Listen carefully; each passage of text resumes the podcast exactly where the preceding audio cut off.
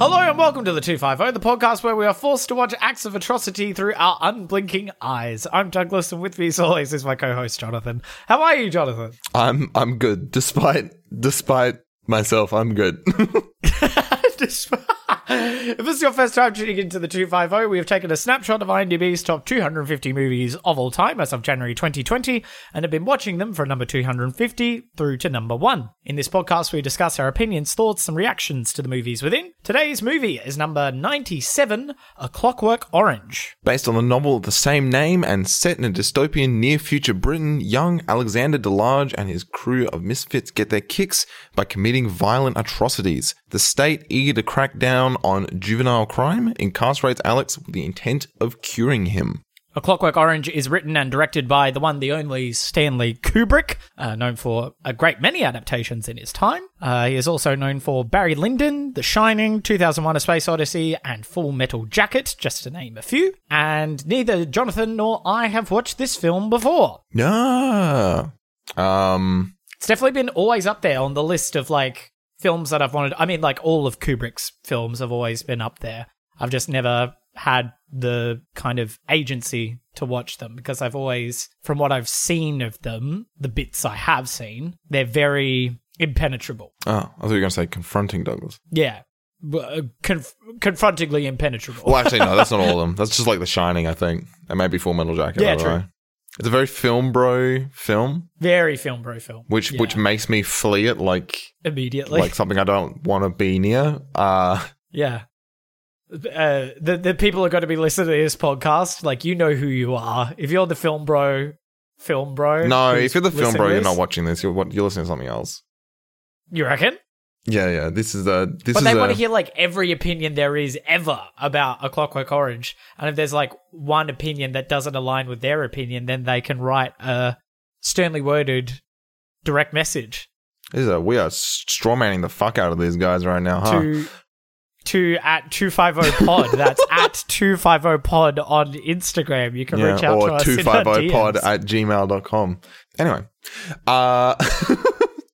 How'd you feel about A Clockwork Orange, Douglas?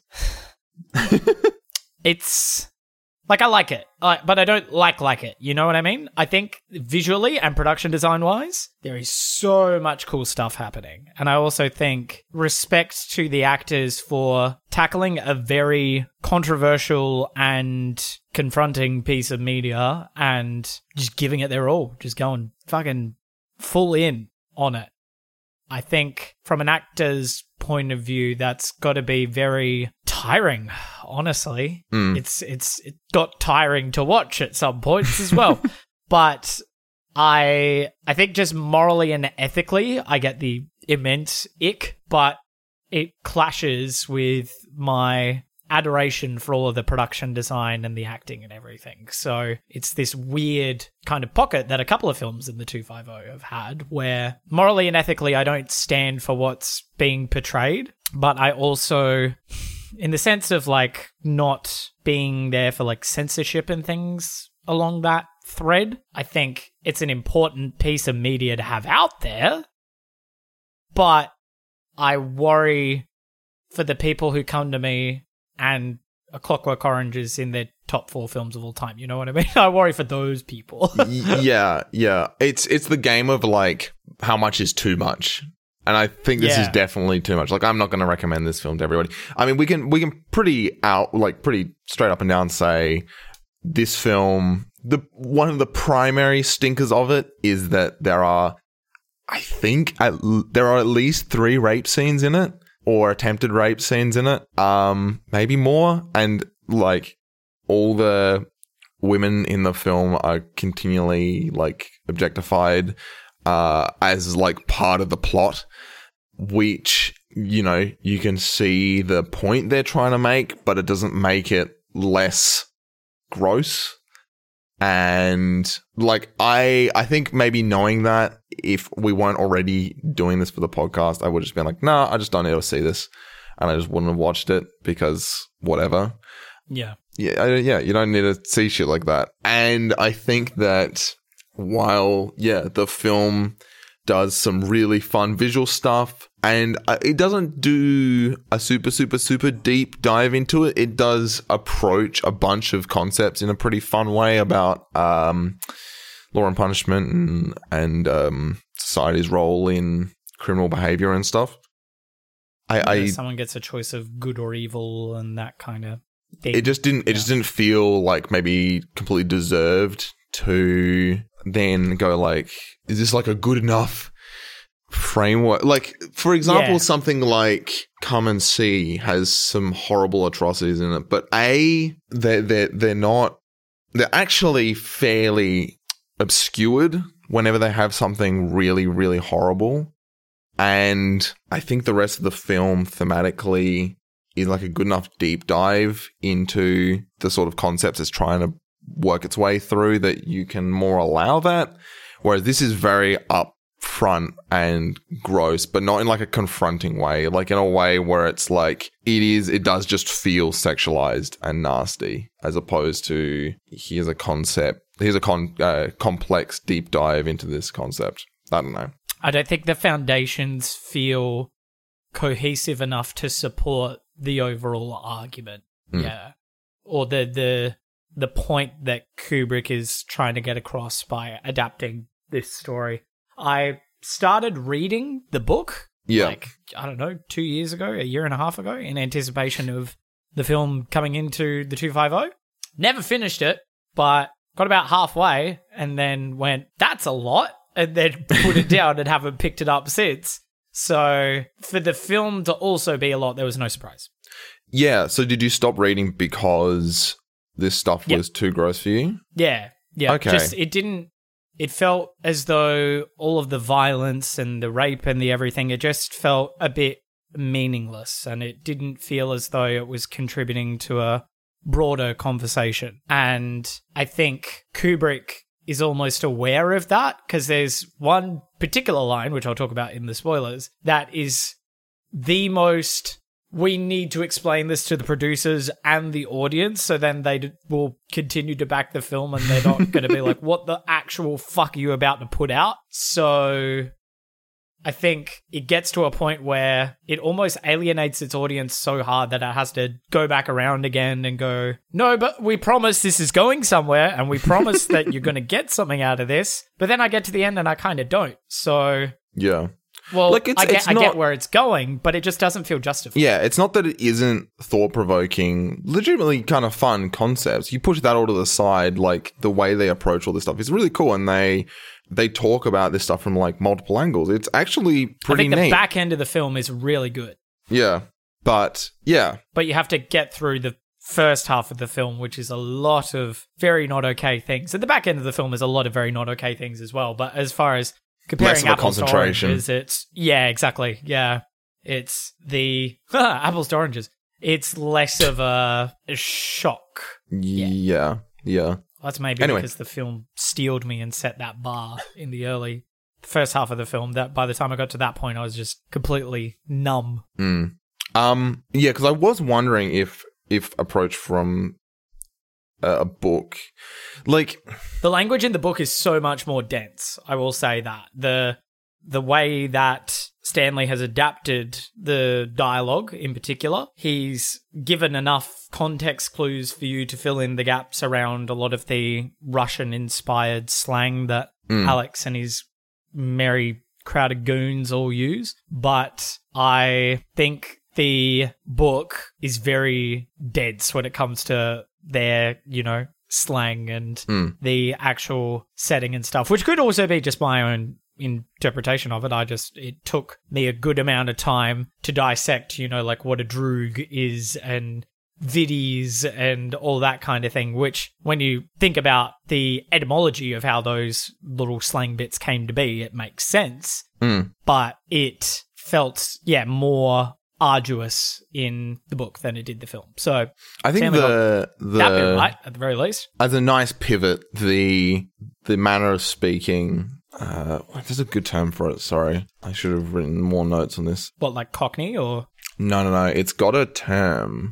It's called an argot, which is a language used to prevent outsiders understanding you.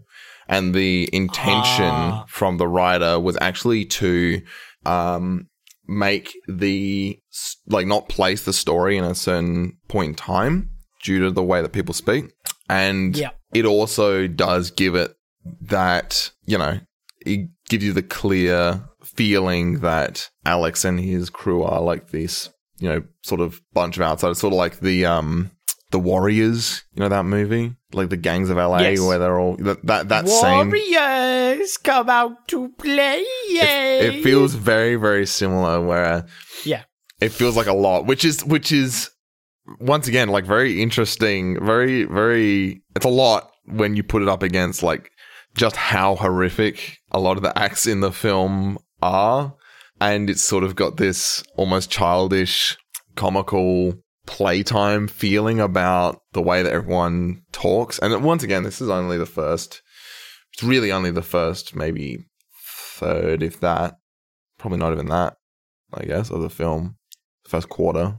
But it's a good place setting. I don't know. I mean, we've already sort of talked about it, and the film is just going, okay, not only are these people like super violent and like morally bankrupt, but this is like the level of like moral degradation in general. Like the bar they're in has all the naked statues and like you like pour drinks out of their boobs and stuff like that. Like I think it's trying to say something which isn't really saying anything because it's intentionally not pointing to a particular society or even a particular time in society, but they're just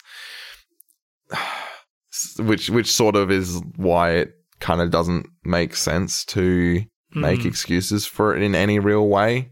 You can tell they were trying to do something, and I mean, I think they were successful at that. It's just we're really fucking going in circles with this. I think it was. No, okay. Yeah. I think it was quite cool, the setting. Like once again, it's really just that there's too much fucking raping in this goddamn film because everything else is fun. And I think without that, I guess sorry, that was the point I was trying to get to that I completely lost myself, is that you can portray moral degradation of society and these like horribly moral bankrupt, like street gangster type characters without introducing that. There's that saying where if you ever find yourself writing and you've gotten to a point where a rape needs to happen, you need to step back 10 pages and work out how like any other option you can have, because it is just such a horrific thing to do to another person. There's got to be a better way for you to get across the point that you're trying to get across. Problem. Yeah. Or, reinforce the point I was talking with a mutual friend of ours about this actually just a little while ago, and they mentioned how that also happens a lot in Game of Thrones. Yes. And I remember there was a very big one, I think it was season 5 or 6, where one of the main characters gets raped as like a plot point, and it's like, no, man, like, and people were not happy with it, understandably. Like, people were like, this is like really pushing it, because I think even like Game of Thrones is gross, but I think it was the first time that really happened, and especially with it being quite so intense and like front of frame. There's always another option. Like, it's not, there's never a situation where you're like, this is how it had to be. You can always. You're writing the story. You are in control. Yeah. There might be some good arguments for it in some cases, but I, at the very least, am not interested in going out of my way to watch anything where like that is the case. Agreed. That's why I was like, Ichi the Killer was interesting, and I don't think anyone should ever watch it because it's just so disgusting in the way that it like deals with women in its universe. Like, absolutely not. I'm not going to watch it again. I'm probably not going to watch this again. Think so far. Oh no, Barry Lyndon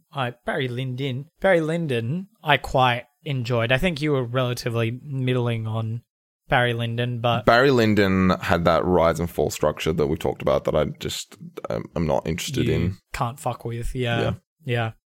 I should give Barry Lyndon a rewatch one of these days because, I I think we got a little bit, for me anyway, we got a little bit spoiled with that kind of a story to then, out of Kubrick's filmography, to then be followed up by this. I feel as though this is probably going to be Kubrick's weakest amongst his filmography, or at least his listings in the 250. Just from the critical angle, to completely put that all aside, I think it's, if you don't look at the problem of the way that women are treated in the film, I think it's great. I think there's a reason why people like it so much, because it does, albeit quite shallowly, approach quite a few different interesting problems, and the setting, the way it's set, is super cool. Visually, they do some really, really fun stuff with it. It's a fairly engaging plot structure. I think besides that, it's pretty well made. And I personally, once again, I don't have any intention of watching this again. I also don't have any intention of watching Barry Lyndon again. So, but, I think that's a 2 for 2 for the old Kubrick. I think in terms of film craft, I think this is a better work. Because it's so imaginative, and all this insane 80s futurism is, wouldn't have come across in the book. That had to come from the imagination of Kubrick and the other people involved in the production of this film, all the set production people and probably concept artists and the like. That's dope that they took a fairly vague concept of retro future, which wouldn't be in retro future then, but you know what I mean, and brought that to life in a way that is quite convincing the whole way through. I never was sitting there going this feels like a set or anything. I'm this is just a crazy house from a weird different society, which is what the story is going out of its way to portray. A different society, people talk funny because of unexplained societal shifts. And this is what fashion looks like, and this is what your shops look like, and this is what your and then hilariously, your prisons look exactly the same because there's no money to make fun new prisons or whatever. They do look big and authoritarian and miserable. No, I just want to put that aside, because I think that there is stuff worth talking about, as long as we're very clear and upfront saying, I don't know if that makes up for the horrible parts of the film. But it doesn't mean we should sweep under the rug, because otherwise it's going to be a very short episode, Douglas. Exactly. Well, key note before we jump over to spoilers, I suppose, or before we jump over to recommendations and content warning and all that fun stuff. The cast and crew, very briefly, I want to touch on John Alcott on cinematography, who also did The Shining, Barry Lyndon, and a film called Terror Train. With an O or an A? Terror with an O. Terror Train. Terror. Oh, this looks cheesy. Yeah. It's a little Jamie Lee Curtis starring... Wait, sorry, 80s. The one from the 80s or the one that came out last year? 80s. Okay. Gets kind of 3 stars over on Letterboxd. More on Letterboxd at the end of the podcast. Yeah, really like the cinematography on this film. Thought it was really engaging, and really like how John, handles himself behind the camera. It was really cool. I love the set dressing as well. Yes. Yeah, Alcott died from a heart attack in Cairns in July of 1986. He was 55 when he died. Cairns, Australia? No, France. There's a couple of Cairns out there.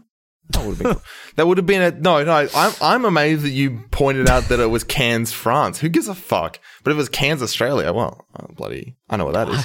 Yeah, but Cairns Film Festival? I don't know. Okay. I don't care. Yeah, up to you, I guess. And then production design was done by John Barry, who is primarily known for doing production design on the first Star Wars film, 1977 Star Wars. Oh, wow. That is... would be a very cool one to have under your belt. That's a movie that really relies on its production design. So, yeah, I just find that very interesting. That absolutely this world feels so well fleshed out in a screenplay sense and in a tangibility sense as far as the production design goes. It's obviously been meticulously thought out by John Barry. So love that guy. First name, motherfucker. Love that shit. And original compositions by Wendy Carlos, who is an American musician and composer best known for her electronic music and film scores. She also did the score for Tron. And I was like, yeah, that absolutely reads. There's some really funky, synthy, electronic progression stuff in amidst all of the Beethoven and Singin' in the Rain and everything else in between. And they're really fun. I really love all the original compositions in this film. Yeah. Oh, that's cool. Yeah, that's all I really wanted to talk about on the crew side. And then, obviously, Malcolm McDowell as the lead, Alexander DeLarge, really good. Really goes all fucking in on this role and miraculously looks like a stunt double of Evan Peters in the 70s. And I will die on this hill. So if you also think they look like Evan Peters or you only just notice that now... What we want you to do, I want you to go to Letterboxd.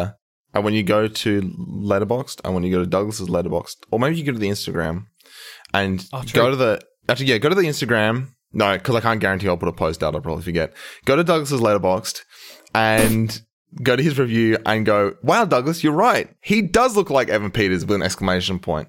And that's how we know. That's how we'll know. Wow. Douglas, yes, you're right, exclamation point. He does look like Evan Peters, exclamation point. He does look like Evan Peters, yeah. Exclamation mark, yeah. Exclamation mark. That's our argot or whatever the fuck. Nothing says comedy quite like extremely protracted and limping off the end. Bit. Yeah. Do we need to, Douglas, do you recommend this film? No, I don't, unfortunately. Me neither. Like I said, great. I can't think of anyone who would want to watch it. So yeah, it's like anything. As soon as they're like, the second I'm like, yeah, the production design is cool and the acting is cool and the original compositions are cool. And then if they're like, oh yeah, okay, I'll go watch it. Anything I need to like keep an eye out for? Anything that I might not handle well? Yeah. Wait. Rape. My bad. Sorry. Bit of a tough one. I also, like I said, I'm not going to watch it again. Which is a shame because cinematically it's stellar, kind of cool, but I'm just not that stellar, not stellar enough. What's that movie with the guy from the Captain America TV show? The guy from the Captain America TV show. There's a TV show? Which is The Falcon and the Winter Soldier, Wyatt Russell, and then he's in that one film, Overlord, which is... Hang on. Let him cook. Which is a remake of a film by the same name called Overlord. Oh, is it? Yep. I did not know that. Pretty sure. 1975. Oh, okay, never mind. It's not a specific remake of the 1975 Overlord. It's, I think it like takes that story and then gets fucky with it.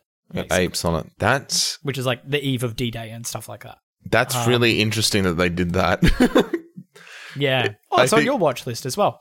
I don't know. I saw Overlord somewhere there while I was looking amidst all of the crew. I think John Alcott did cinematography. Yep, John Alcott did the cinematography for the 1975 Overlord. Oh. Which made me think of the Wyatt Russell Overlord, which made me think of Overlord. Yeah. Want to watch that movie? So the new one or the old one? Probably both of them. I'd be curious enough to watch both of them. The old one, sorry, the new one gives me I want to watch the new one because it looks fucked. It just looks silly, very stupid, silly, actiony, pulpy, science fiction, war, horror, fun. Yeah, action horror. Yeah. Sign me up. Yeah, I was going to say it's probably a bit questionable, but it's probably not. It's just dudes shooting zombie Nazis. Oh, yeah. What's more fun than that? Killing Nazis? Ha! Made a whole series of video games based on that shit. Many of them. Would you recommend... No, you said you would. Yeah, we already did this. Content warning. Everything This is one of the grossest, like, and that's the problem. It's up there. Like, I wouldn't say it's the grossest, but it's not, definitely up there. It's not nonstop, but it has all the other bits. Like the opening of the film is so violent and sexually depraved, and then just right out the gate. But then you head to the back end of the film, and it's this like basically like psychological torture stuff. That is like a whole new thing that we haven't really seen much in the list of like that could absolutely ruin some people's days. So absolutely, yeah. The implications of some of that stuff is it gets pretty heavy. Yeah, and yeah, it's very just violent and miserable. If you are not in a good mental place, do not watch this film. Probably don't watch any of Kubrick's films. Honestly, they're all really fucking bummers. Yeah. I'm keen on A Space Odyssey. Oh, yeah, true. I suspect that will be less of a bummer, but besides that, nah. Cool. Let's have a spoiler noise. And we're now on the spoiler zone, Douglas. We can talk about all the stuff we wanted to spoil from the plot of the movie. Big quote that my shining light moment, where they've presented Alex as, you know, new and reformed, and they've had him, you know, lick the guy's shoe, and then naked woman comes out and he goes to fondle her boobs, and then starts like doing the like retching and the burping thing. And, which, by the way, props to Malcolm McDowell for being able to make that sound evidently on command.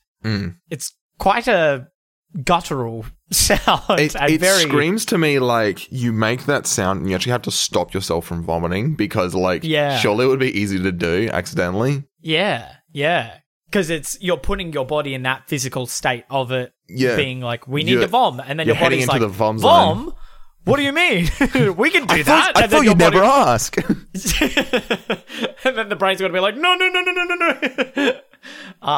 But yeah, props to him for being able to do that. And secondly, the priest guy, the guy who delivers all the sermons, and he comes up and he's like, but surely we must think about the philosophical implications of this. He has no choice. Blah, blah, blah, blah, blah. And he goes along that whole tangent, and then the guy's like, oh, we don't have time to worry about philosophy or ethics. We're just looking at bringing down crime. And then I was like, wow, Kubrick, you really just want to make sure that people are going, oh, he's a boy devoid of choice. That's the point of the film. I get it now. All of the rape meant something. No, it didn't. Shut up. Yeah, I mean, that is what the film is trying to get at. Like, it is a bunch of interesting things to talk about, like morality and the political angle of these people, like, charging through totalitarianism with this. And... Yeah. And there is definitely an angle. Well, I don't think there is. I was wondering if there was supposed to be an angle of like nature versus nurture, like, you know, he's become this way because of his, but not really, because I think his parents are like implied to be fairly well off. Yeah, his parents are chill. Yeah. His parents look like they're kicking goals, and they're, you know, they're nice as well. Yeah. Like they seem like they've got their heads screwed on straight, at least more than Alex does. So that's not a great excuse. Yeah. But I still think it felt like the film was trying to talk about that to some degree. Maybe not. Things like the prison system and trying to – what's the word? It starts with an R. Rehabilitate prisoners as opposed to just like putting people in prison for prison's sake, which is like the guard, the like uptight guard guy is definitely on that angle, and then the priest is more about rehabilitation and all that. So yeah, and then there's also these other angles about like punishment of crime doesn't necessarily fix the problem, which is what the writer is supposed to be about. And then there's like an angle of like vigilante justice almost, or like retribution, like revenge from him. Like that's there's like the judicial system at large as well of, you know, imprisoning and incarcerating juvenile crime doesn't really fix the issue. Yeah. Which is I don't think any of them are explored in great depth, but they are still interesting and they're fun to think about, because I don't think the film really the film takes a bunch of these problems and it sort of just says, like, these are all issues. And I assume the book does as well. It doesn't present an opinion on them. And it sort of... You can see why the end thesis of the film is that Alex is a bit of a victim in his own way. But the way that they do that then brushes all the horrible stuff he's done under the rug, which... Maybe, but it also I feel like that gets commented on as well when you find when he goes back to his parents' place and is expected to be, you know, welcomed back with open arms, but his room is now being sublet to a complete random yobbo. And then the guy says something along the lines of you're crying and you're playing victim now, but that doesn't abolish all of the horrible fucked up shit that you've already done, you know. Mm. Which, is, an interesting moral dilemma. Mm. Yeah. It doesn't seem to have much of an opinion on it. That's maybe part of the problem. It just presents it. It just presents them, which is not nothing. Mm. And I think it's like a cool illustration that will get people thinking, which is good. Anything that produces thought and challenges perspective and opinion, isn't that the whole... One of the main points of art, and therefore film, cinema. Douglas. I just last week. Opened my first ever art exhibition, Douglas, and I was talking a lot about how I didn't like any of my pieces. Don't clap for me. I was talking a lot about how. When I draw stuff, I don't feel like I ever have anything to say. I think I'm just doing stuff, which is maybe what the place of films like Overlord are, Douglas, to go like... Not too much to say, but goddamn, isn't it a thing?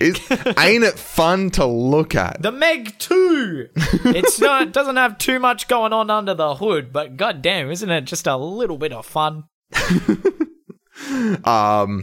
No, but you're right. I mean, it's maybe not that art is about it, but art is a good place to explore things like this. Yes, to present these, philosophies and ideologies and to challenge perspective and opinion and bias, I guess, as well. Yeah. I think we can rotate this into something interesting, but my shining light of the film... was when he's in the yoga lady's house, the cat lady's house, and he clobbers her. And I wish that I was thinking, like, maybe the film could have been a lot more palatable if some stuff had been, like, obfuscated like this, where you're like, okay, you don't see him smash her fucking face in. It does this, like, dick. Flashy... Yeah. Because when they... go off to that big colorful thing, it almost feels like that's what the film is trying to do by making it seem like it seems like the film is trying to present what's fucked up in his head about the whole thing. Like they get hyped up on, you know, legal drugs and then are clearly off of their fucking faces, which is another angle that the film is probably trying to, like, poke into, the story's trying to poke into. Mm. I think with some stuff like that, I mean, you can cut the rape out completely, but I think you could actually make it, like, by putting it below or behind, like, colorful fun stuff, you can frame you can still have the violence there without seeming like you're having it as a focus, you know, you're not looking at the violence as a piece of entertainment. You're just like, this is the framing for what's going on with this dude, and where do we go from there, I guess. I think Taxi Driver did a very similar kind of thing, you know, just presents this dude who does a bunch of very not nice things, but it makes for a very interesting and insightful character scene. And I mean, Taxi Driver has the same problem and the same feel, not the same problem, but anyone who says their favorite films are Taxi Driver, Clockwork Orange, Drive. What else would be on there? What? Drive? Drive is like a classic film bro film. Yep. And Inception those four films, if a man says that those are their four favorite films, run as fast as possible in the other direction. I still like Inception. Oh yeah, but you didn't actually. Yeah, you haven't been to Oppenheimer in theaters yet. There were so many Inception bros at my Oppenheimer screening, and there are special little breed of cinema goer, the Inception bros, because I heard them walking out. When I was walking out of the cinema and I was walking out alongside them, and they were talking and comparing and contrasting the film to Christopher Nolan's other work, and they were like, yeah, it's just kind of boring, honestly. Like, he was still doing, like, all the time stuff, but it just kind of, it didn't really feel like much was happening. And I'm like, was it not enough action for you? Not enough explosions, perhaps? I don't know. You know. That's fine. Just, insightful commentary on one of humanity's lowest points ever. But, that's fine. Hey, up to... You want more time? You want Leonardo DiCaprio to get in someone's head? Well, yeah, be my guest. Yeah, well, no. Hey, yeah. Each to their own, Sorry, I didn't even know I had that on my chest. I'm really glad I got it off. Yeah, I'm glad you got it off too, Douglas. Thank you. And you know what else I'm glad you got off, Douglas? Some damn freaking trivia. Absolutely. Hit me with it. Malcolm McDowell's eyes were anesthetized for the torture scene so that he would film for periods of time without too much discomfort. Nevertheless, his corneas got repeatedly scratched by the metal lid locks. I was wondering about that because I was looking at him like, yeah, he's doing that for real.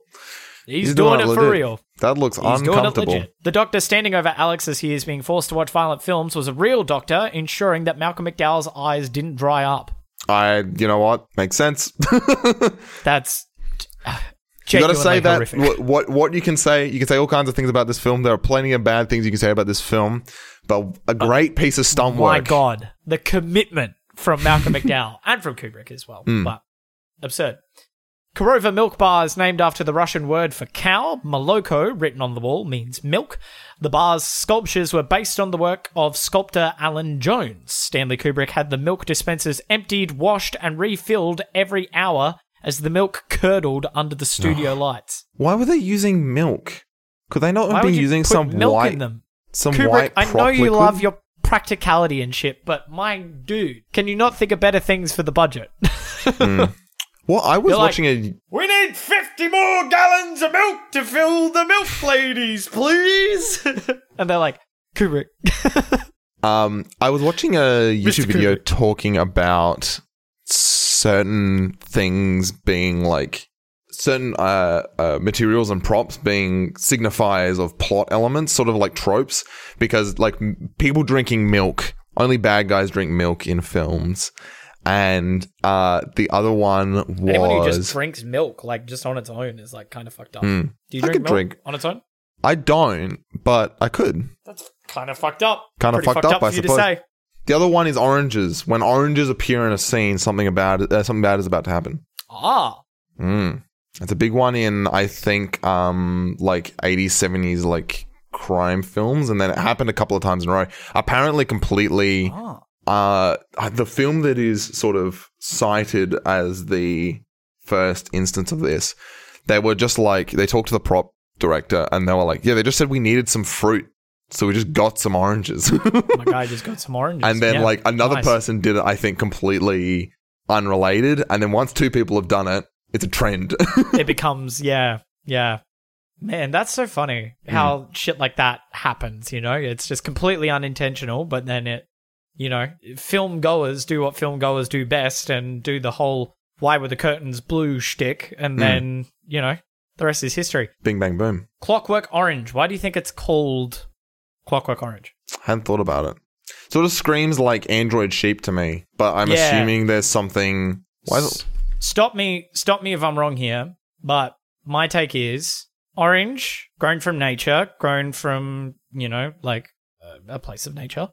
Clockwork made by man and made to, be precise.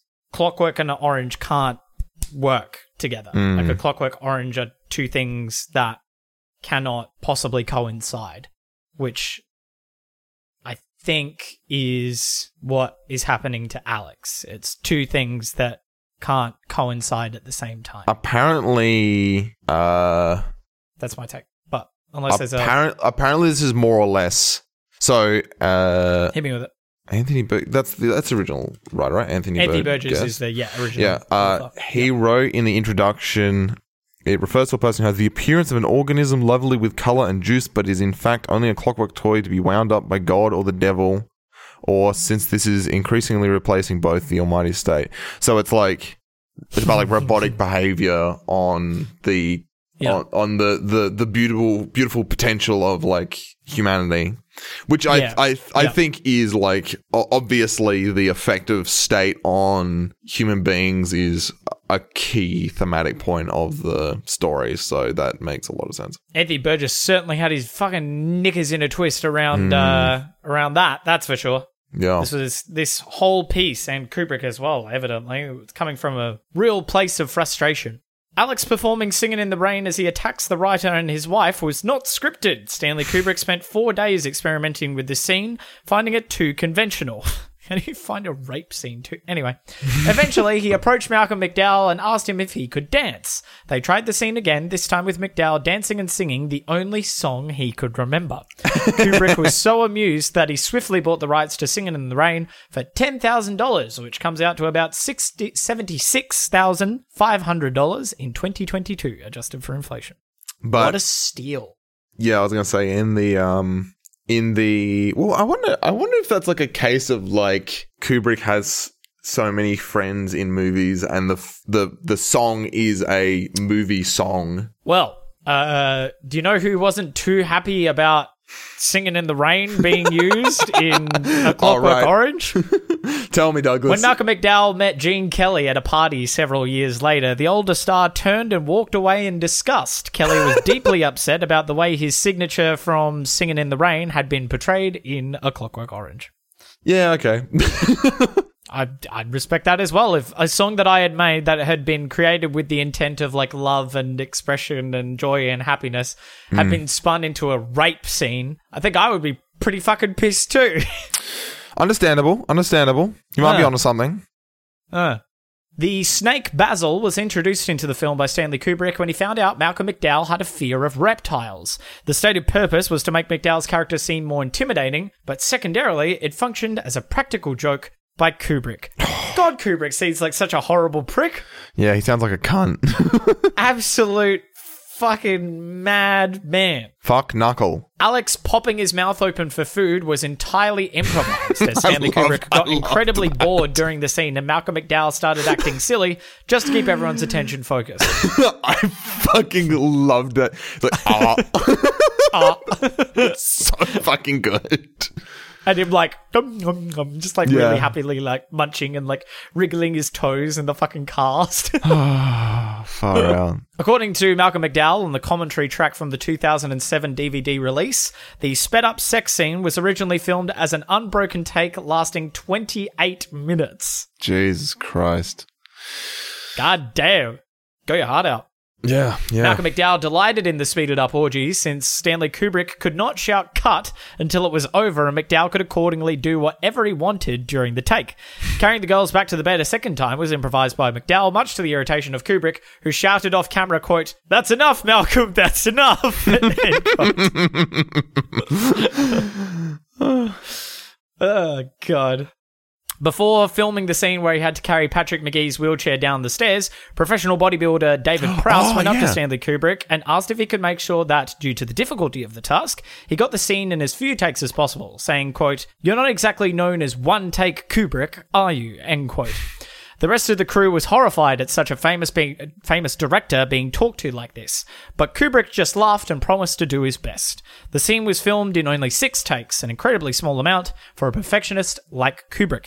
Even so, Prowse was near exhaustion after repeated takes of him carrying Frank and his wheelchair down the stairs. Yeah, that would have been a lot. There's some angles to this that even remind me of something and I think it's maybe why the production design tickled me so much. It reminds me of Rocky Horror. That's embarrassing. Yes. Yeah. That took me way too long.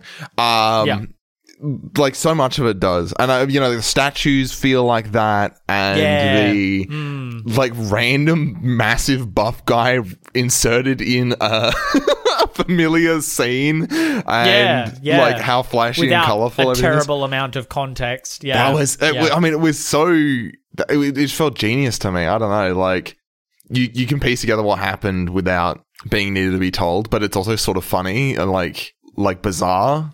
Mm. He's a bodybuilder. He's just gonna carry. He's just gonna carry the wheelchair down the stairs. Like, picks up this dude and fucking lobs him down the stairs. Far out. Although he is playing a 17-year-old and 19-year-old in the latter half of the film, Malcolm McDowell was actually 27 at the time of filming. Wow. Okay. Fucking hell. He's my age. That's crazy. Yeah. Or he's. Would have been my age. Anyway. One of the first films to employ radio mics to record the sound. No looping or overdubbing to a loop of the film was required. Right. Was that really common before then? Yeah, it would have been boom mics. Prior to radio mics. Yeah. Oh, so yeah. So just like sort of what you were saying was that like if they had to do a big open scene like that, they would just record radio it with Markham. No, before that. Before that, though, yeah, you would dub it afterwards. Yeah, correctamundo. Yeah, right. To like really make sure the sound was tip top. Yeah. Filming the rape scene was so difficult for the actress originally cast in the role that she quit. The part was recast with Adrian Corey, who was said to have been furious at the large number of takes that Stanley Kubrick required, feeling it ought to have been done swiftly.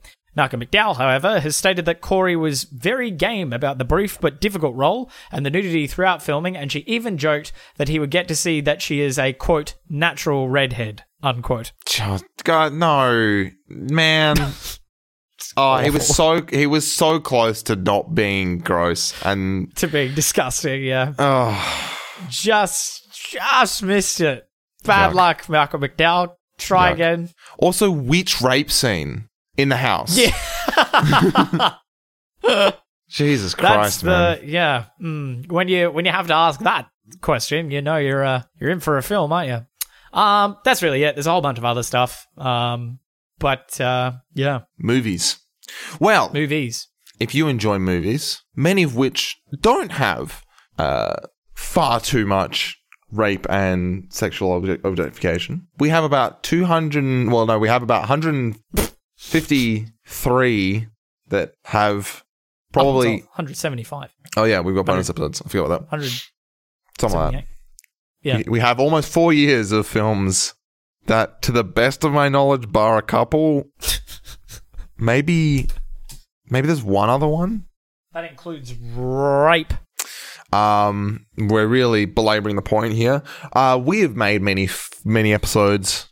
Looking at a great many films, Douglas. And if you would like to, Douglas, you're not helping. And we're going to do it in the future, guys, every Tuesday, midnight, Australian Standard Time, which comes out to Monday afternoons in Europe and Monday mornings in America. Douglas, shut your fucking mouth and tell them about the fucking website.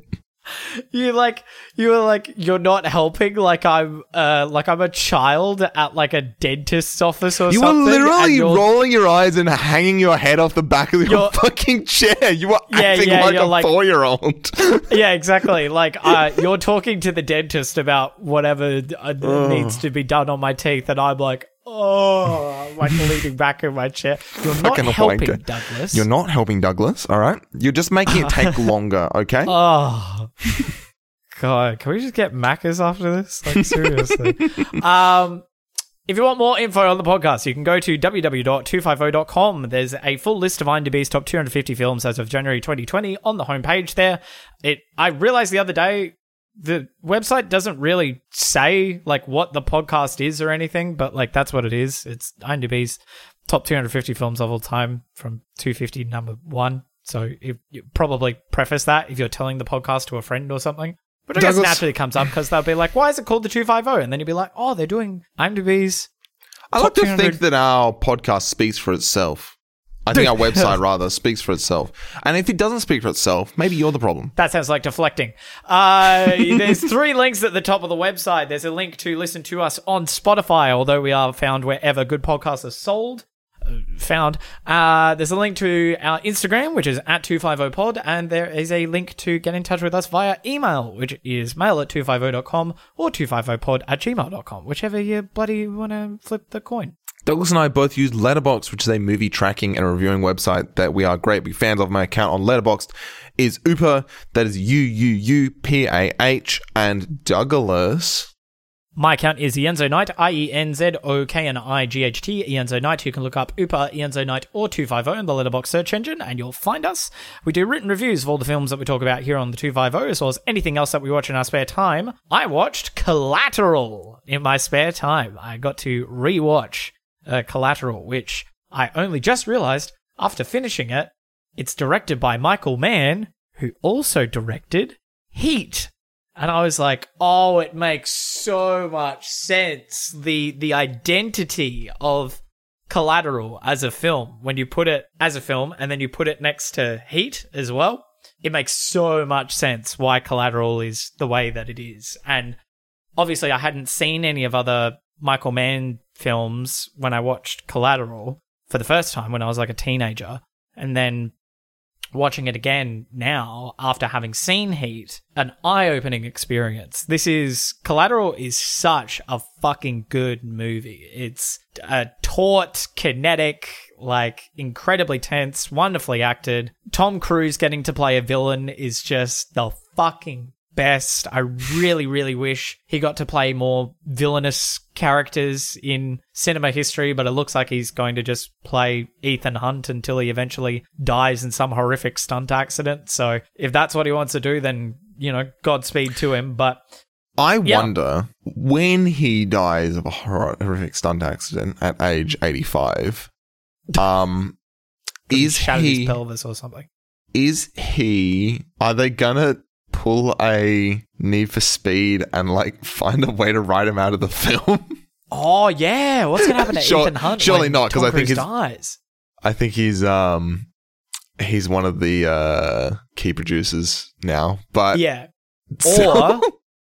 or do they James Bond him? Do they get another actor to just pull on him, and then they're like, yeah, it was this guy the whole time. Do they finish that movie? Like, when he's doing all of these, like, super dangerous stunts, does he do all the other filming for the movie first and then does all the stunts? Oh, true. Yeah. Because then they can be- What's the shooting schedule like, I wonder? Yeah, because then you can be like, well, you know, he totally- If we get all the dangerous stunts done out of the way, then we know he's not going to die for the rest of the film.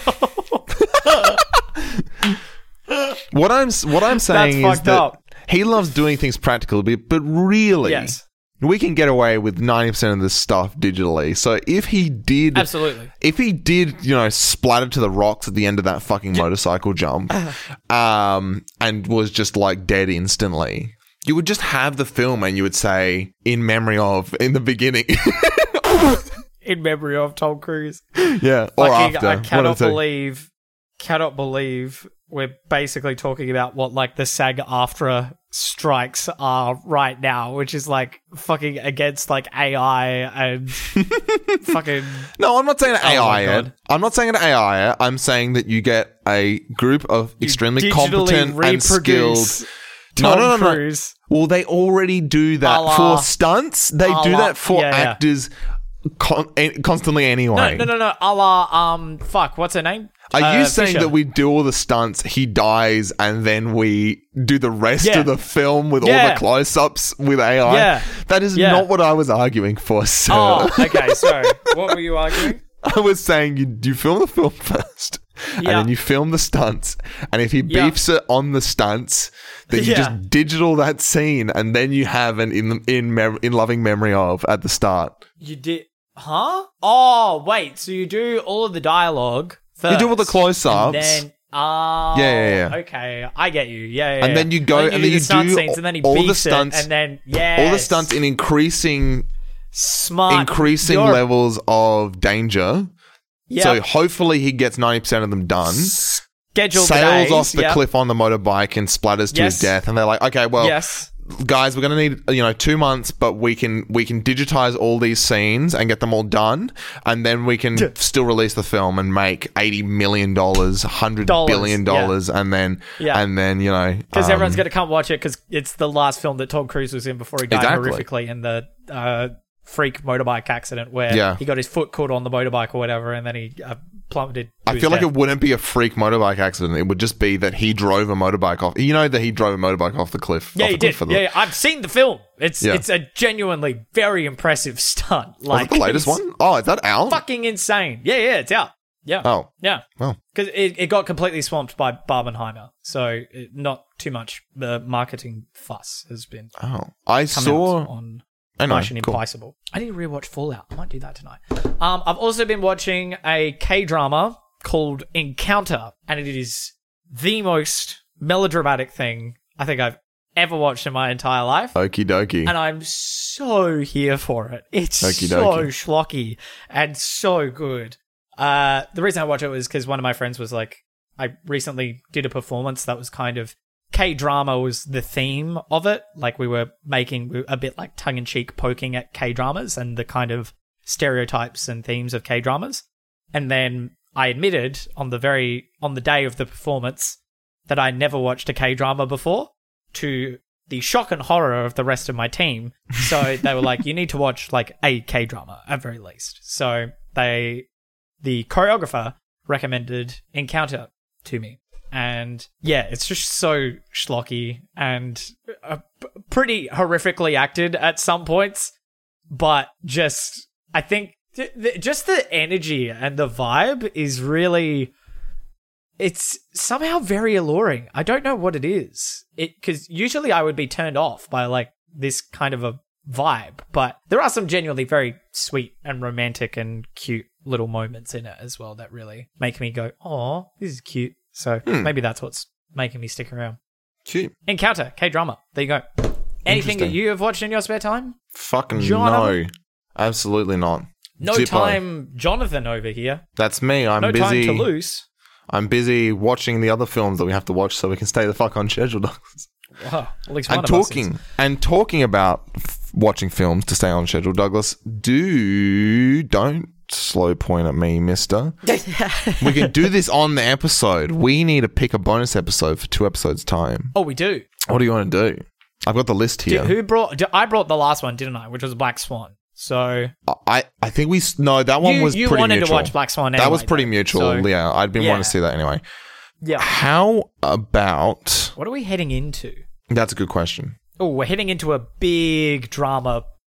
Block. Okay, so maybe good pick. Something a bit lighthearted, perhaps. I want to watch Primer, but I think if I watch Primer, which I gather is a little bit of a stress fest, and then watch a bunch of dramas, I will like want to die. So, I would want to watch Good Time, but Good Time is like the stress fest movie. So yeah, let's not watch that either. What about Douglas? What about The Lego Movie?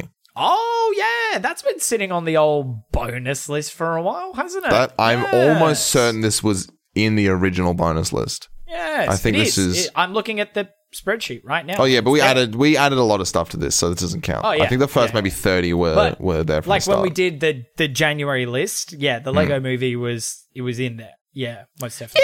Yeah, let's do the Lego Movie, Douglas. Perfect. Sign me up. Okay, I will see you in 1 week's time for North by Northwest and 2 weeks' time for The Lego Movie and then 3 weeks' time for Full Metal Jacket and then 4 weeks' time for The Hunt and then 5 weeks' time for Citizen Kane and then 6 weeks' time for Eternal Sunshine of the Spotless Mind and then 7 weeks' time for Dangal and then 8 weeks' time for the next bonus episode. And then 9 weeks' time for Vertigo. And then 10 weeks' time for Requiem for a Dream. And then 11 weeks' time for 2001 A Space Odyssey. We're doing North by Northwest. And then I'm losing count. In 13 weeks' time we'll be doing and then Full Metal Jacket. We'll be doing the Lego Movie. And then in 3 weeks' time, we'll be doing North by Northwest. Okay, bye. Bye. Fuck.